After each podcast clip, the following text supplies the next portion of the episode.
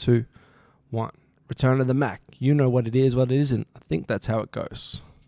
What's up, everyone? It's Coach Mike here. Welcome to episode 13 of Sub 10. Firstly, let me start with a little apolo- apology to you all. I was bringing out my bonus episode to talk about my training and ideas. However, my computer, which is old, needs to be upgraded, decided it didn't have enough memory to capture the entire episode. So when I went to edit it a week later, there was no nothing after three minutes. It only saved three minutes of the episode, so I couldn't drop that. So unfortunately, I didn't have time to make a new episode. But I'm here back today, and I've got a banger for you all. So hopefully, you can forgive me after today when I enlighten you with some new cool information and ideas. So let's get into it. Today's episode. You may have heard about visualizations, but have you heard about verbalizations? So this is something I'm super interested in at the moment. I'm trialing with a few of my athletes, and then also on a career pathway, I'm I'm trying this with our coaching team as well.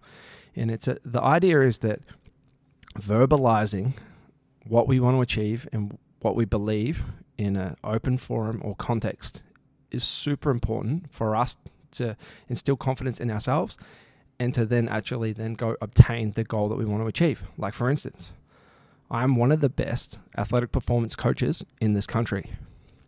I sit here looking at you in the camera, telling you, believing that myself, and hopefully then instilling to you that you'll believe what I'm telling you is true.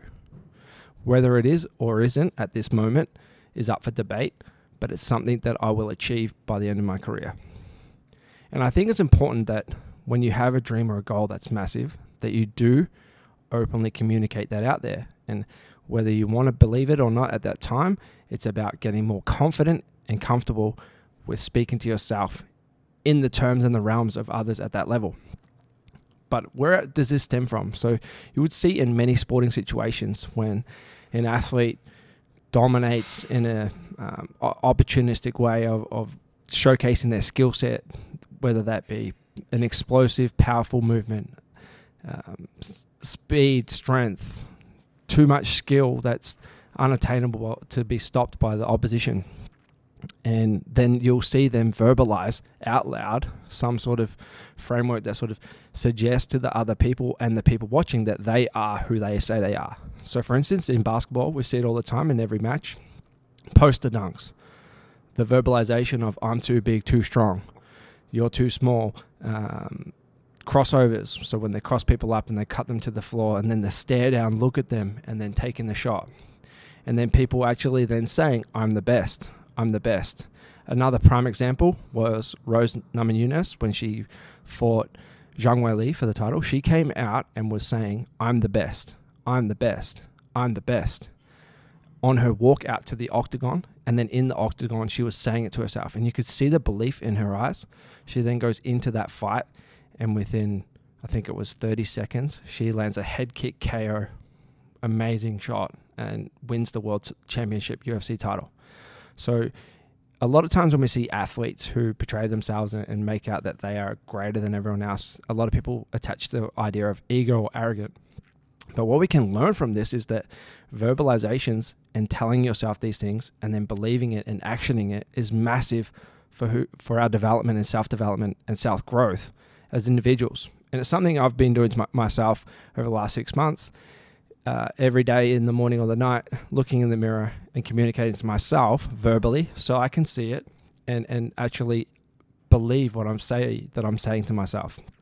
And it's something I think you should encourage everyone out there to want to try to do.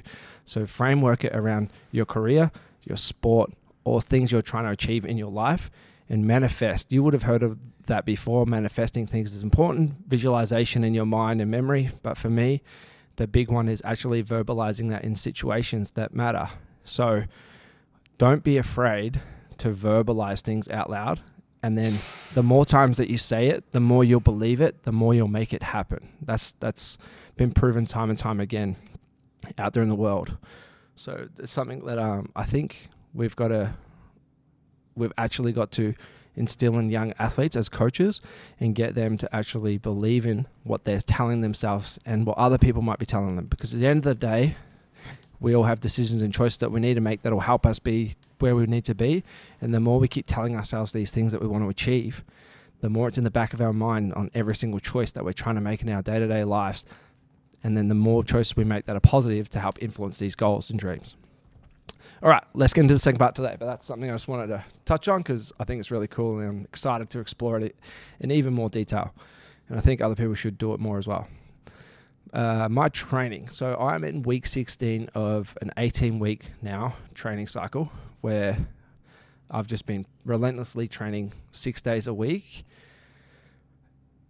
pushing myself the hardest I would say I've ever trained outside of when I was fully entrenched in CrossFit and I'd say this is a lot more strenuous on an intensity scale, even though I'm not doing the metabolic demand of the um, cardiovascular style training that CrossFit entails.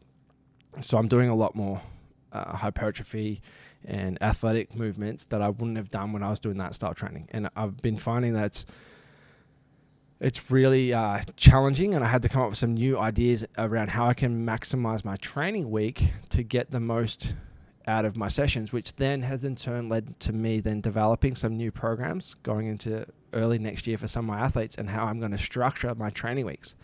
So the example will be that I have an athlete who's training four days a week and predominantly with our micro cycle with our micro cycle split we will do a lower body upper body lower body upper body day one thing i'm now doing is looking at on the uh, lower body strength and power day, actually doing secondary upper body exercises and things that aren't contraindicating to the total uh, physical quality that I'm looking for, the strength and power of that lower body day.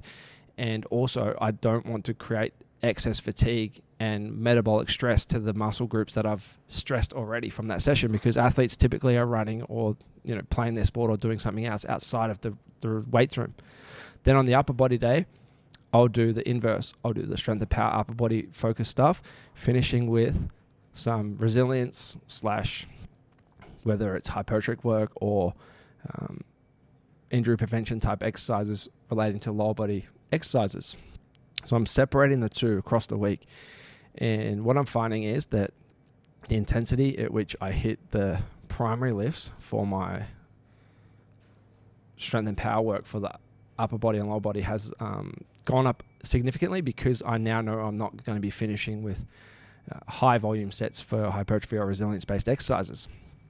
And then where I think this works really nicely will be when I scale back and do two and three day cycles of training programs for athletes when I'm looking for peaking phases and I really want to maximize the strength and power development leading into a peak phase where I take the resilience hypertrophy work or uh, injury prevention type work at the end of a session, move that to another day, and have that day just purely focus on the strength and power for the either the lower or upper body, finishing with um, some extra resilience work for the inverse body parts of the what I'm trying to, of my training program. So it's a lower body strength and power day. It's an upper body resilience based um, accessory day.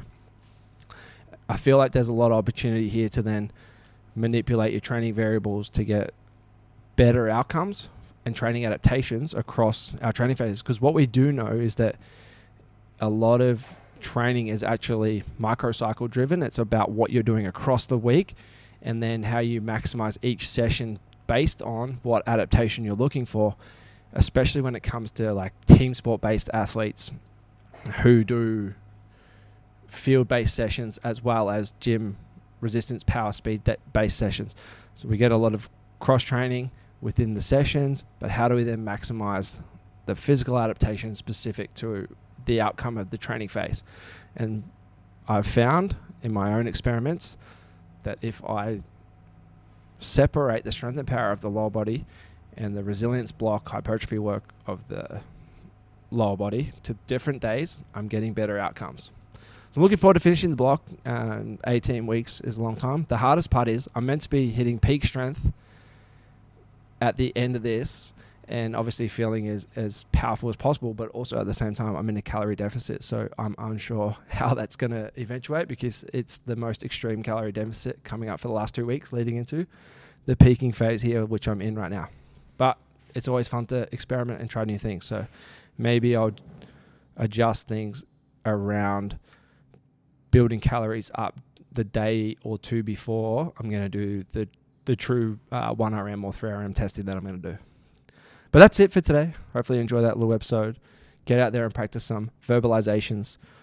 Walk out into the room with the person that's next to you, look them in the eye, and just tell them right now who you are, what describes you in your career, or what goal you're chasing right now, and why you're going to achieve that. Verbalize it. Let them know and be proud of it. Peace out, team. I'll see you next time on the next episode. Let's get it.